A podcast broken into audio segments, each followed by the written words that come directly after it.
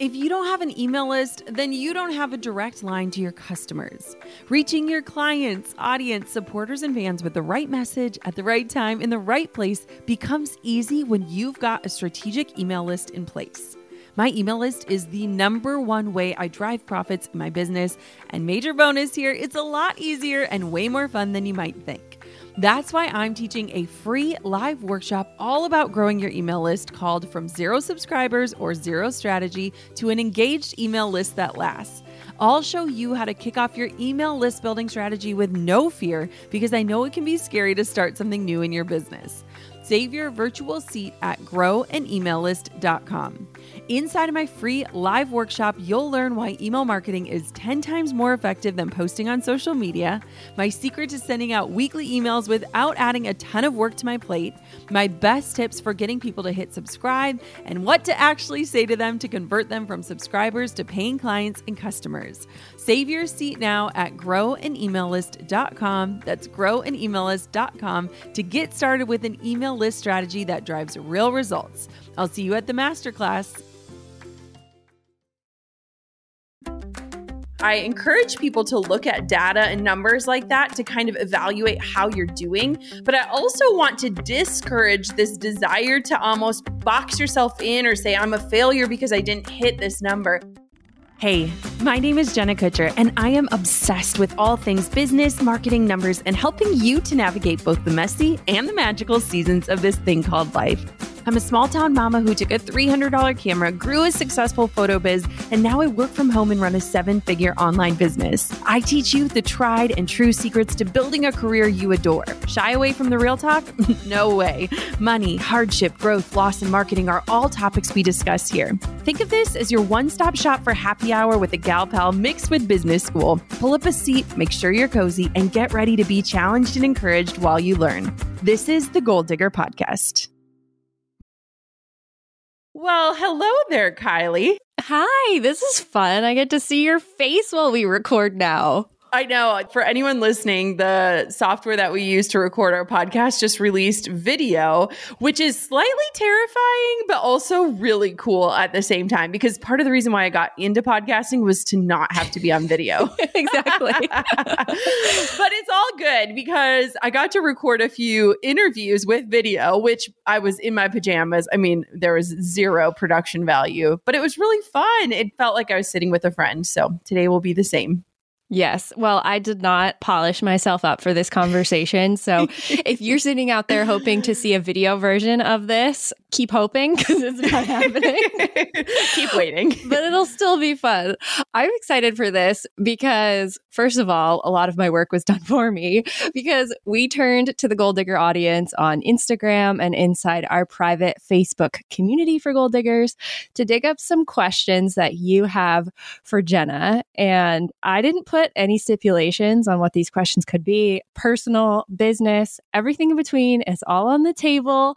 I think I picked what? I have like 10 questions on there. There's a you, lot. There's a lot. And I gave you very limited time to prepare. So this will really be off the cuff, Jenna.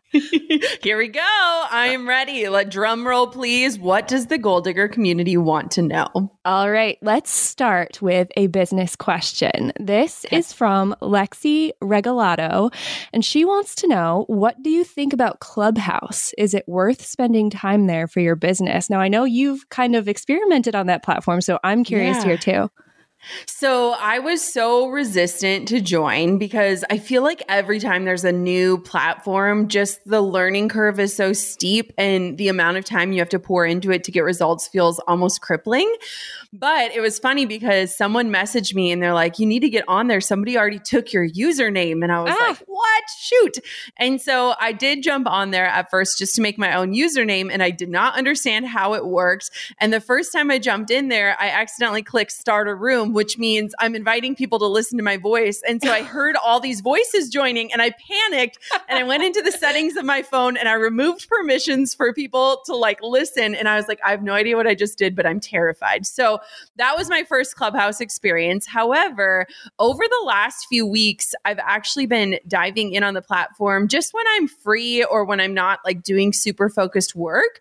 And it's pretty incredible. So for those who don't know what it is, it's basically like listening listening to live conversations.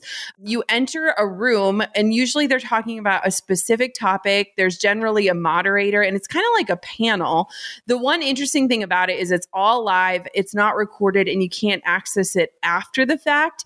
And so for me, I'm still on the fence of like the value of it because if you can get into a room with a thousand people live, that's pretty powerful. You can connect with a thousand people. But there are some people that literally spend 12 hours a day on that platform. And I think it just stinks because you're not preserving it. And that's why I love podcasting is it's like we're preserving this library of resources for people to listen to in their own timing. But I have gained these little nuggets of wisdom on specific topics. I've been really exposed to new people who I probably wouldn't have met without Clubhouse. And it's just been a really cool way to like jump into a room and like hear with some of my friends, like Amy Porterfield's on or Brendon Burchard's on. And so it feels like a way to stay connected. So it's interesting.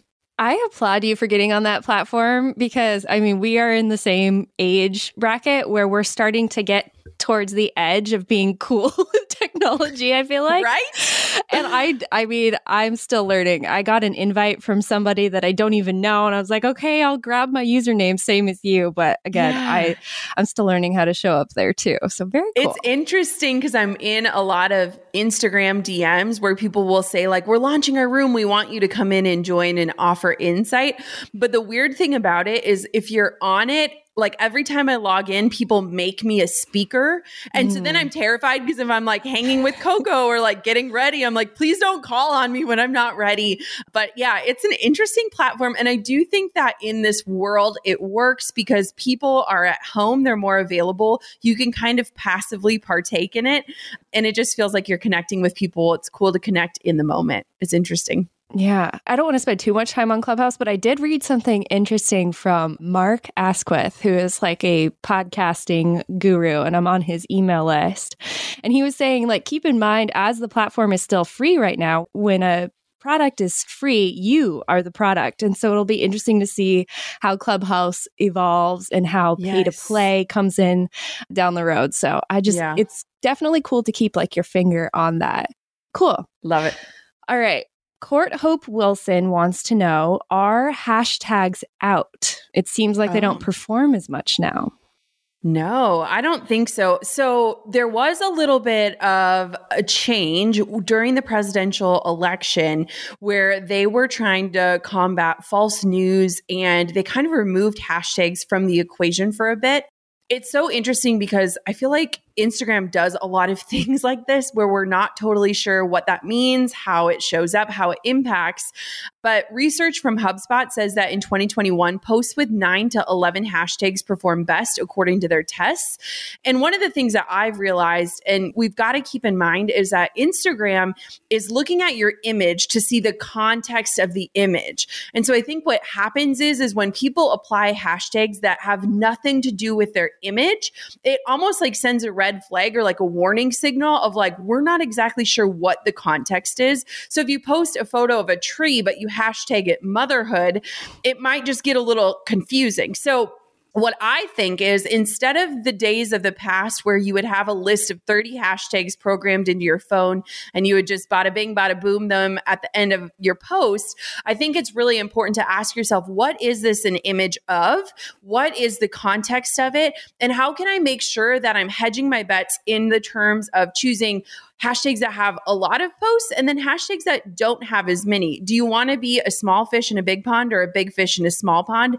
And the cool thing with hashtags is you have the ability to do both of those things, but sometimes less is more. So I think highly targeted, contextually based and something that changes often so that you're not relying on the same set of hashtags to produce results. And if you do have a business account, you can actually see the insights to see how many people are finding you from hashtags. And the confusing piece of that is you can't see exactly which hashtag was the one that was the winner, but it can give you some grounds for testing and experimenting with different numbers and different tags.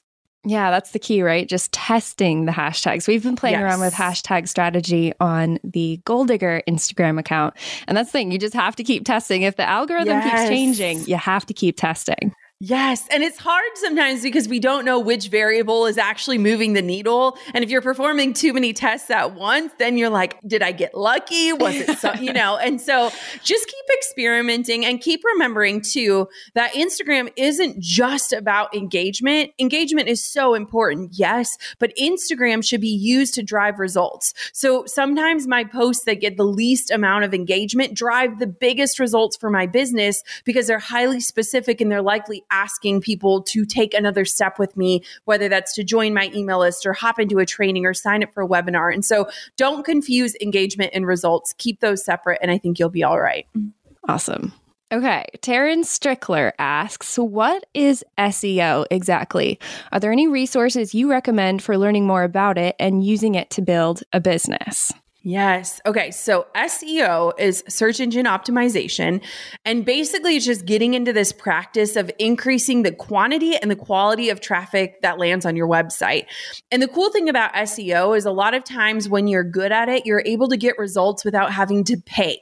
So you're basically trying to make yourself found on search engines, make it really easy for anyone that's searching for who you are, what you do, how you serve, so that you pop up at the top of the list. And so, one of the things that we've been doing on our team, because I can be totally honest, we understand SEO, but we were never proficient, I would say. We were using it, but not maybe utilizing it to its fullest extent. And so, recently, Marissa, our integrator, did some one on one SEO training with a guy named Ryan Moreno, who specializes in Showit. So, the platform that we use our website on. So, he specializes. So, one of the things is if you have a platform on Squarespace or on WordPress or, you know, on Showit like we use, you can likely find an SEO expert that understands your platform. And that's going to help for you to utilize the right keywords and in the right places on your website or in your blog posts that will drive the biggest results.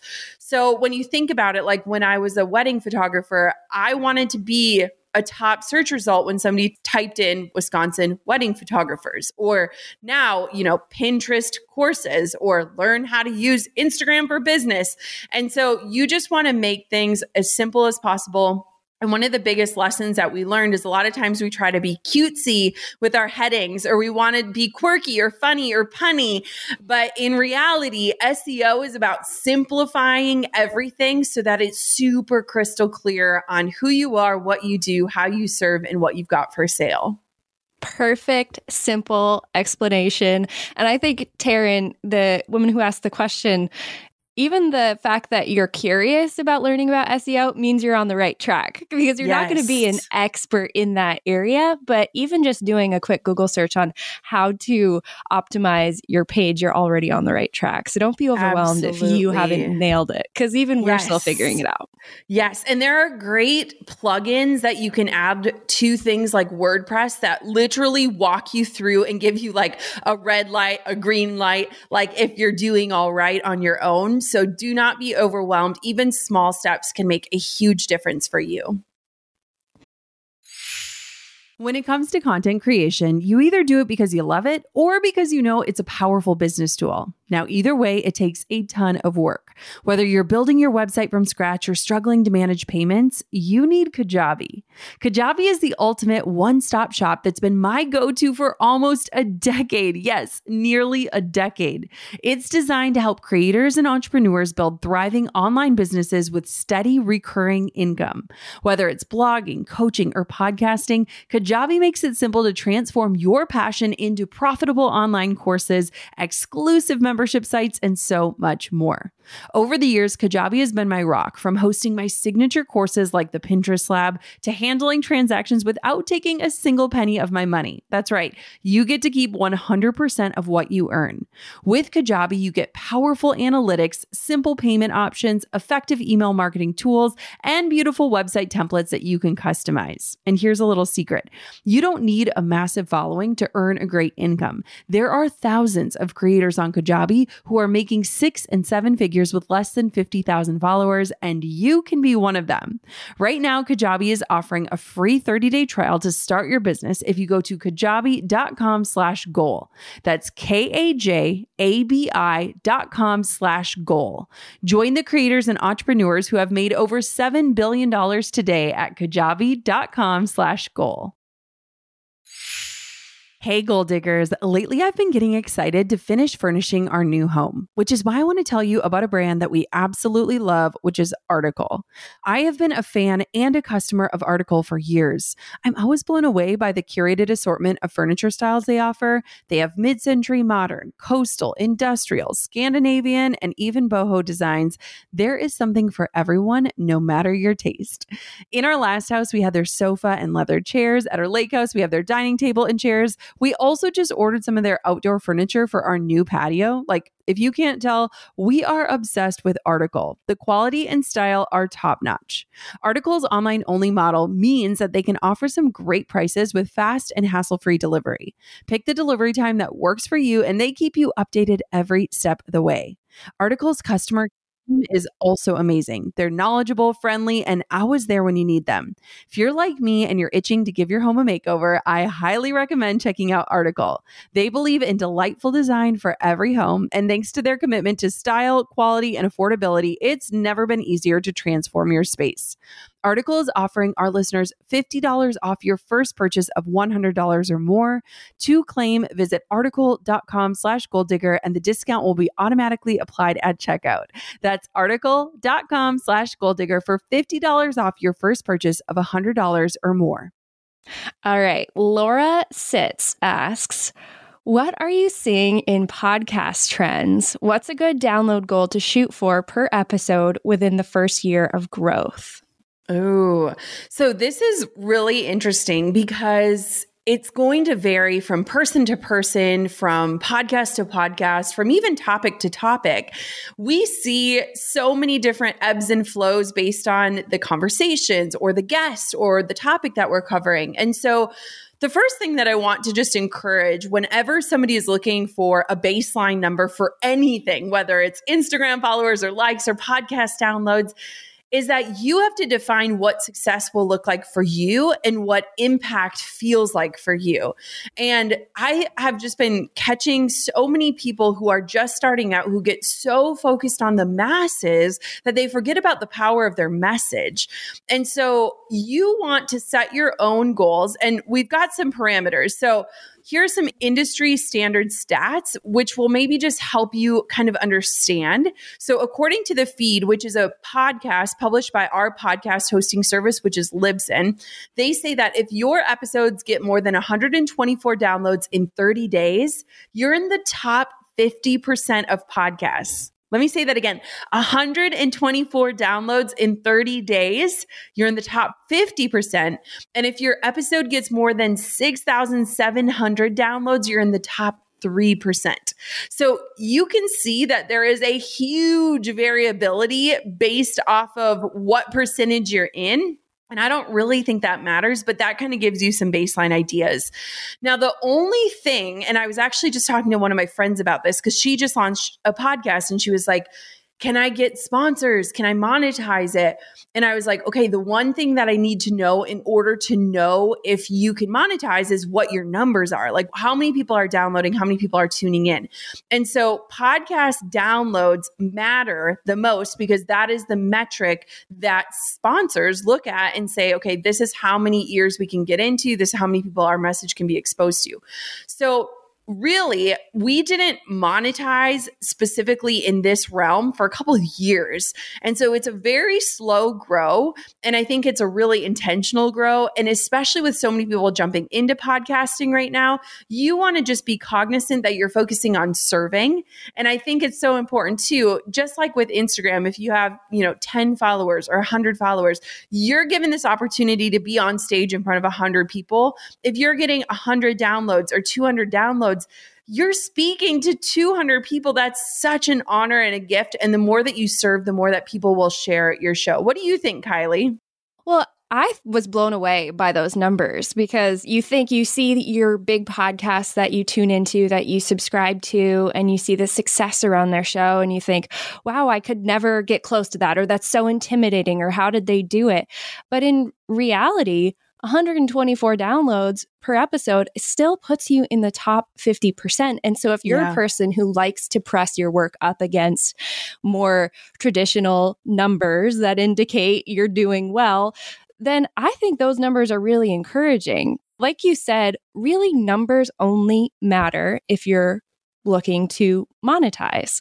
And yeah, you need bigger numbers to bring in bigger sponsorship dollars, but a podcast can serve many different purposes for your business. You know, it can yep. be a funnel into your business. It can point to your other offers and it can just impact if whether you have 10 people listening or 100,000 people listening every yeah. episode. So I see it a lot. I'm in a lot of podcast support groups as it's my job and my passion and my superpower to talk about podcasts all the time. And that's the number one question that comes up is I have 100 downloads in my first week. Is that good? The answer is Yes. Yes. That's great. Yes. you showed up, you recorded, and you did the thing, and people are yes. listening. It's great. And I think it's funny too, because whenever people ask for statistics like that, it's kind of because entrepreneurship is likely the first time in your life where you're not getting a grade. You're not sitting down with a boss. You're not getting someone to say, job well done, or we need you to push harder here. And so it's interesting because I encourage people to look at data and numbers like that to kind of evaluate how you're doing. But I also want to discourage this desire to almost box yourself in or say, I'm a failure because I didn't hit this number. I think numbers can give us power or they can take away our power. And so it's just always interesting. It's like, how are you going to use this data? And what does that mean for you as you continue on your quest to pursue your passions? Yeah, for sure. One number I do like to look at with podcast episodes and to like kind of gauge your growth, especially at the beginning, is how many downloads you get in the first 24 hours from episode to episode.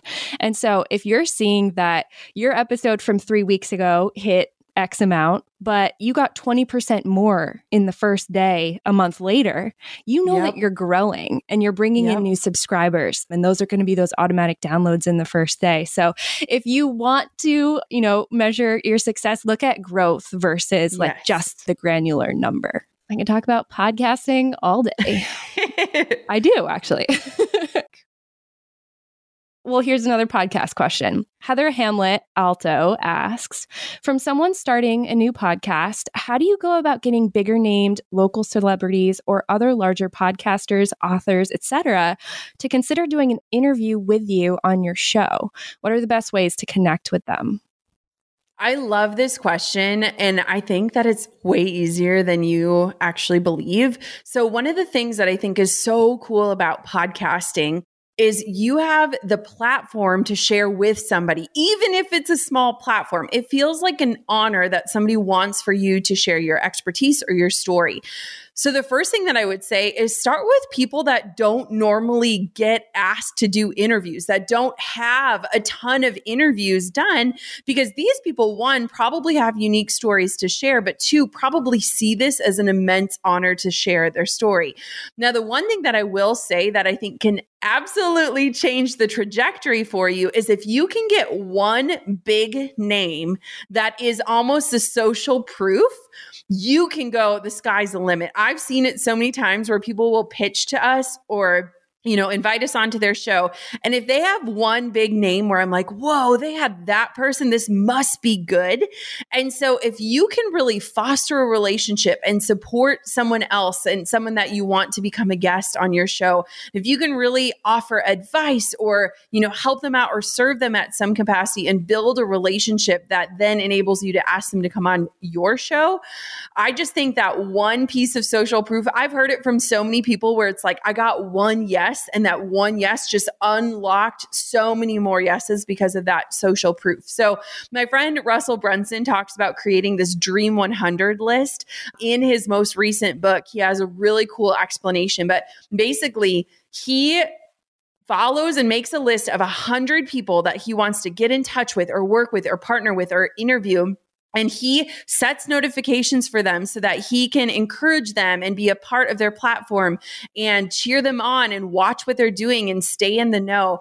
And so we actually make like a Dream 100 list for our podcast of people that we want to support and serve and be like offering feedback and encouragement and that way, too, then we are offering them something so that when it comes time for us to ask for their precious time, we can tell them what's in it for them. But I just think, too, there are so many incredible people like doctors or librarians or people that never get the opportunity to share their incredible story.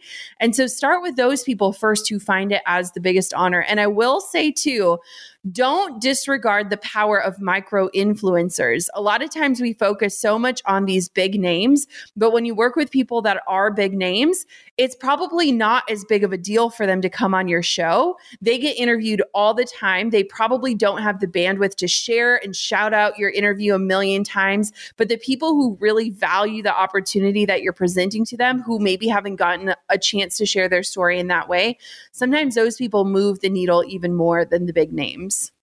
Yeah, I love to say it's my favorite piece of advice for every aspect of life, but you miss every shot you don't take. Mm-hmm. If you mm-hmm. haven't asked that big name, if you don't follow them on Instagram, if you're not dropping into their DMs or commenting on their feeds, then you are missing out on an opportunity to get a yes. yes. So if you want those big names, show up and ask yes. for them. I love it. Cool. All right. This is the last of our business questions for this oh round. Karishma Chawla wants to know It's been four months since I started my online business. How do I get started with content marketing? I want to keep it simple for now, and there are only paid resources online, and I'm not sure if they would work for me. So, one of the things that I think is so important, and we actually teach this in our program, the Content Lab, is that every piece of content that you're making should be tied to a direct result. So, a lot of times people start creating content, whether it's on social media or a blog or wherever you're going to be creating, and they create for the sake of creating, but they're never really having a through line to the content and they're never really able to measure what that piece of content is doing for them in terms of work. And so, I think it's super important if you're going to start with free content marketing is to make sure that your content that you're spending your precious time on is tied to an end result. Now, I blogged for, I mean, I've blogged for the last decade, probably more than a decade. I've shown up consistently every single week, and it's a part of just serving. And so, the best things if you're going to be starting out with content marketing is answering the questions that you get asked the most, which again can tie into that SEO or search engine optimization. And two, you want to focus on connection. So, serving and connection are the two big pieces of how you want to create content. And I love that you say you want to keep it simple for now because content creation doesn't have to be consuming. It can be super thoughtful and it can be results oriented. And so, you just want to commit to creating as much content as you can manage and set yourself up for success this way. So, even if it's just one piece of content a month or one piece of content a week, you just want to make sure that as you're creating, it. It's super intentional. It's created for your audience, not for your ego. And it's also helping you to drive results, answer questions, or connect with people that might be your potential clients. Mic drop. no, actually, don't drop your mic, please. Goal diggers, we all know the B2B landscape can be a bit complex. From lengthy buying cycles to complicated decision making processes, reaching your target audience can be tough. But I found a solution tailored just for you LinkedIn ads. A whopping 79% of B2B content marketers say LinkedIn produces the best results for paid media. That's because with LinkedIn ads, you're not just casting a wide net and hoping for the best, you're strategically building relationships and driving real results. We're talking about a platform with over a billion members, including 180 million senior level executives and 10 million C level executives. You are networking with the actual decision makers. And LinkedIn's targeting and measurement tools are specifically designed for B2B marketers, meaning you're not wasting time or money on irrelevant leads. In fact, in the tech industry, LinkedIn ads have been shown to generate two to five times higher return on ad spend compared to other social media platforms. Using LinkedIn ads allows you to stay ahead of the curve when it comes to industry trends and developments, whether it's finding the perfect partner for a collaboration or uncovering new opportunities for growth. LinkedIn can be your secret weapon. Make B2B marketing everything it can be and get a $100 credit on your next campaign. Go to linkedin.com slash goal to claim your credit. That's linkedin.com slash goal. Terms and conditions apply. On top of my many titles as mom, entrepreneur, and creative, I've also added host. Drew and I host on Airbnb on our favorite island in Hawaii. We started hosting as a way to make some extra income, and we've had such an easy breezy experience. Now we host year after year, and it's been a fantastic side hustle. Not to brag, but we've also been crowned Airbnb Superhost several times, so we are really killing the game. It's about having spaces we can enjoy as a family while creating memorable experiences for our guests, and it helps that we earn a little extra cash on the side. Your home might be worth more than you think. Find out how much at airbnb.com/slash host. All right, you are all warmed up having answered five oh what five business questions. Now, Jenna, it's time to get a little bit vulnerable. And I'm excited okay. to to ask you this question right off the bat because I think it comes up a lot and I think it's something that you consider and think about often and we talk about. So, mm-hmm. I would love for you to answer Tay Rosenthal's question. Do you ever feel like you're no longer relatable since you've made it to the quote big leagues?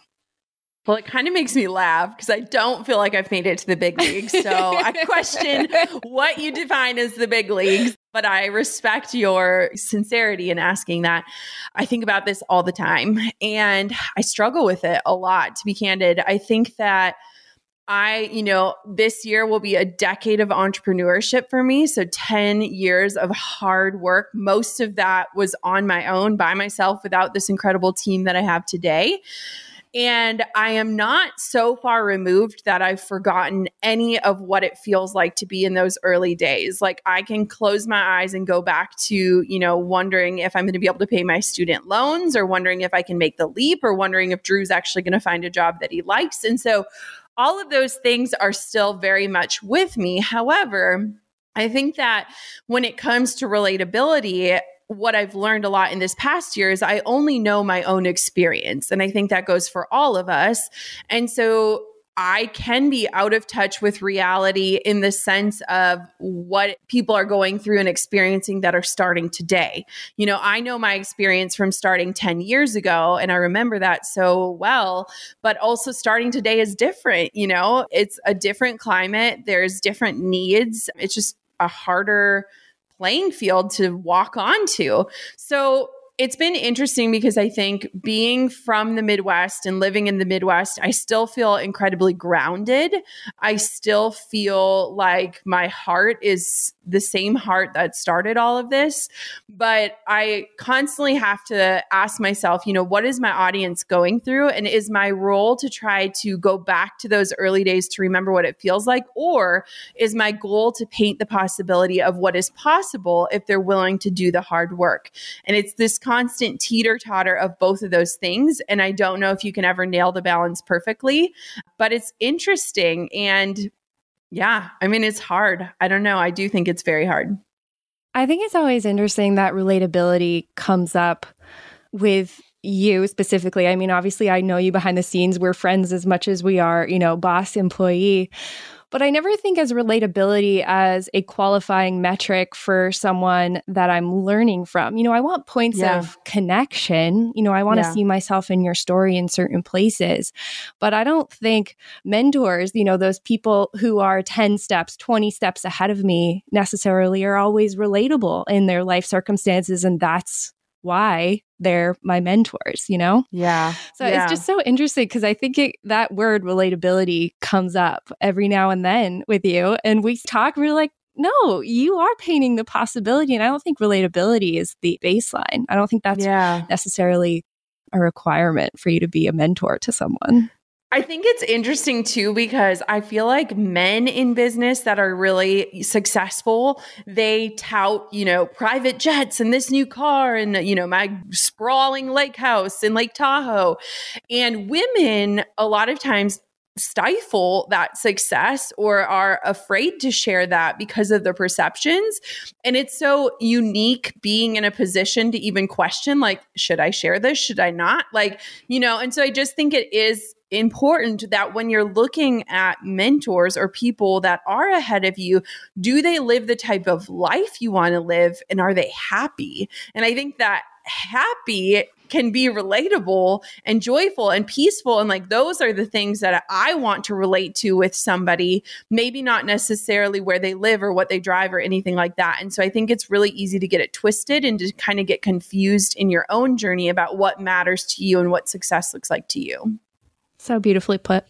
Okay. hard question. I know. I wanted to start out with a hard one so you feel like we got through it. We got through it, yeah.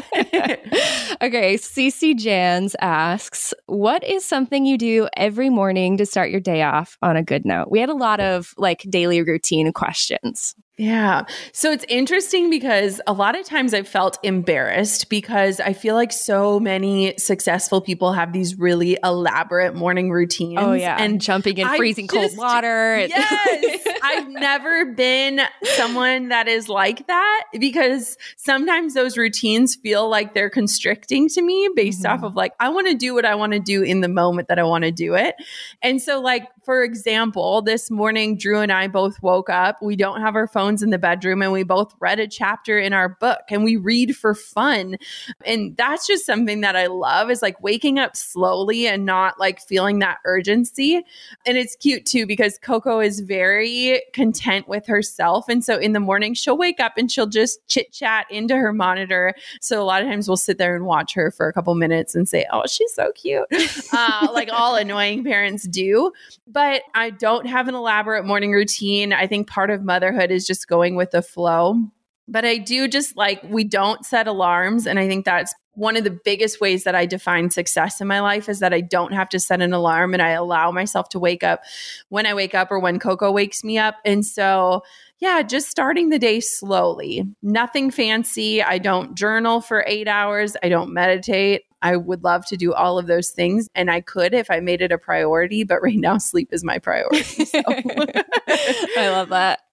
Okay, this is actually my question because Ooh. I admire your ability to show up online completely authentic. Whenever I meet someone and they know what I do and who I work for, they ask, Oh, is she really like that? like, is she as cool as she seems or she as nice as she seems? All that. And I always encourage them, like, yeah, she is. But what I want to know have you ever had a vulnerability hangover after sharing something online? Like, do you ever have, I'm not regret, but have you ever felt, ooh, that didn't feel good to show up in that way? Honestly, the only vulnerability hangover that I still hold on to is oversharing some of the early days of Coco's life. And I think it's super interesting because as a new parent and someone who highly anticipated becoming a mom, it just felt like so many people had been on that journey with us. And it just, it was so natural to want to share like the greatest joy of my life. But I do wish that I would have allowed myself more time to like let the hormones settle, assess what feels right. And there was nothing in particular that I shared that I'm like, oh gosh. But the other piece that I think is interesting, and it's also from a motherhood standpoint, just because, you know, I'm so protective of my child, like any mother is, is I wish that we would have never shared her real name because I just don't love that you could Google my child. I wish we would have just gone by like a nickname the whole time or called her Coco and her name's Conley. And so there are pieces, and I think that's the trickiest thing to navigate because it's not just my story, it's hers. So I kind of operate from the philosophy of if I were to have to ask an adult if this was appropriate to share, I probably shouldn't be posting it of my child. That comes with bath time or potty training or anything like that. Like if I had to ask someone, can I post a picture of you sitting on the toilet? They'd probably say no. right. So I'm not going to share those moments of my child. And so I think we share a lot less these days. And I don't necessarily regret it, but if I could go back, I might have navigated it just slightly differently, knowing what I know now and how I just feel like a protective mama bear. That's so interesting to think about, to think that someday, like, Conley could Google herself you know? Isn't and, that wild? Yeah. Wow. That's and that's going to be probably normal for kids. Like that's you know like this generation. It's like our photo albums live on Facebook and things like that. So that's going to be normal. But you also want to be respectful of what they'll find. And yeah, it's interesting. I don't have all the answers, and I think I respect whatever people choose is best for them for sure. But it's a mind game for sure. Yeah. Well, since we're on the topic of kiddos and motherhood, let's end it off here with Kelsey Cundiff's question. She asks, what advice would you give to a mom just starting a business now with a baby and a toddler at home and no team yet to help buffer motherhood and entrepreneurship? And I put this in the lifestyle section because yeah. I think it is more about that lifestyle. Yeah. I think that first off, just having grace upon grace for yourself, but looking at time as your most important resource. So I think a lot of times when we're starting a business, a lot of our thoughts are around money, earning money, making money, spending money, what it is. And especially as a mom, if you can look at time as your most valuable resource and really focus on quality time, however that can show up for you, whether that's quality time working or quality time with your children, I think the worst for our brains, for our for peace in our life is when we feel like we're half in on everything. And so if you only have an hour to work after you put your kids to bed, make it super focused work that actually moves the needle forward. You know, if you have to turn on the letter factory on Netflix for your children while you get a little bit of work done, like it's part of the sacrifice, but make sure you're not sacrificing your life in order to make a living.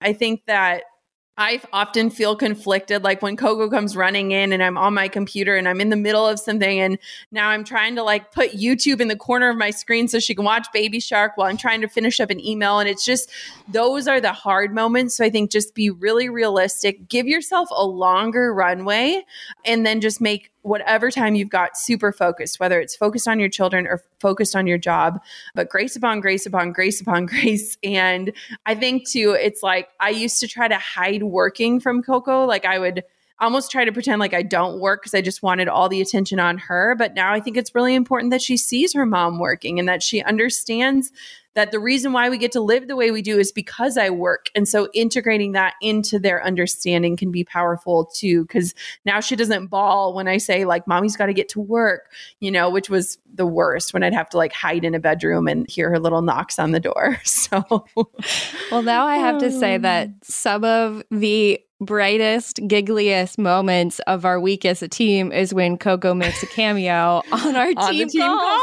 And she's got time. whatever the smoothie bowl, whatever she's eating, and oh, yep. she will put her hand up. And of course, we can't resist waving back. Yes. And then it's just us waving for 25 minutes, and it is the best thing. Oh, I think it I took is. a screenshot of a team call once where you are shoveling a scoop of food into her mouth while you're giving us like quarterly numbers updates. And I'm yes. just like, this is, this is I it. aspire to this. This is this what is I want.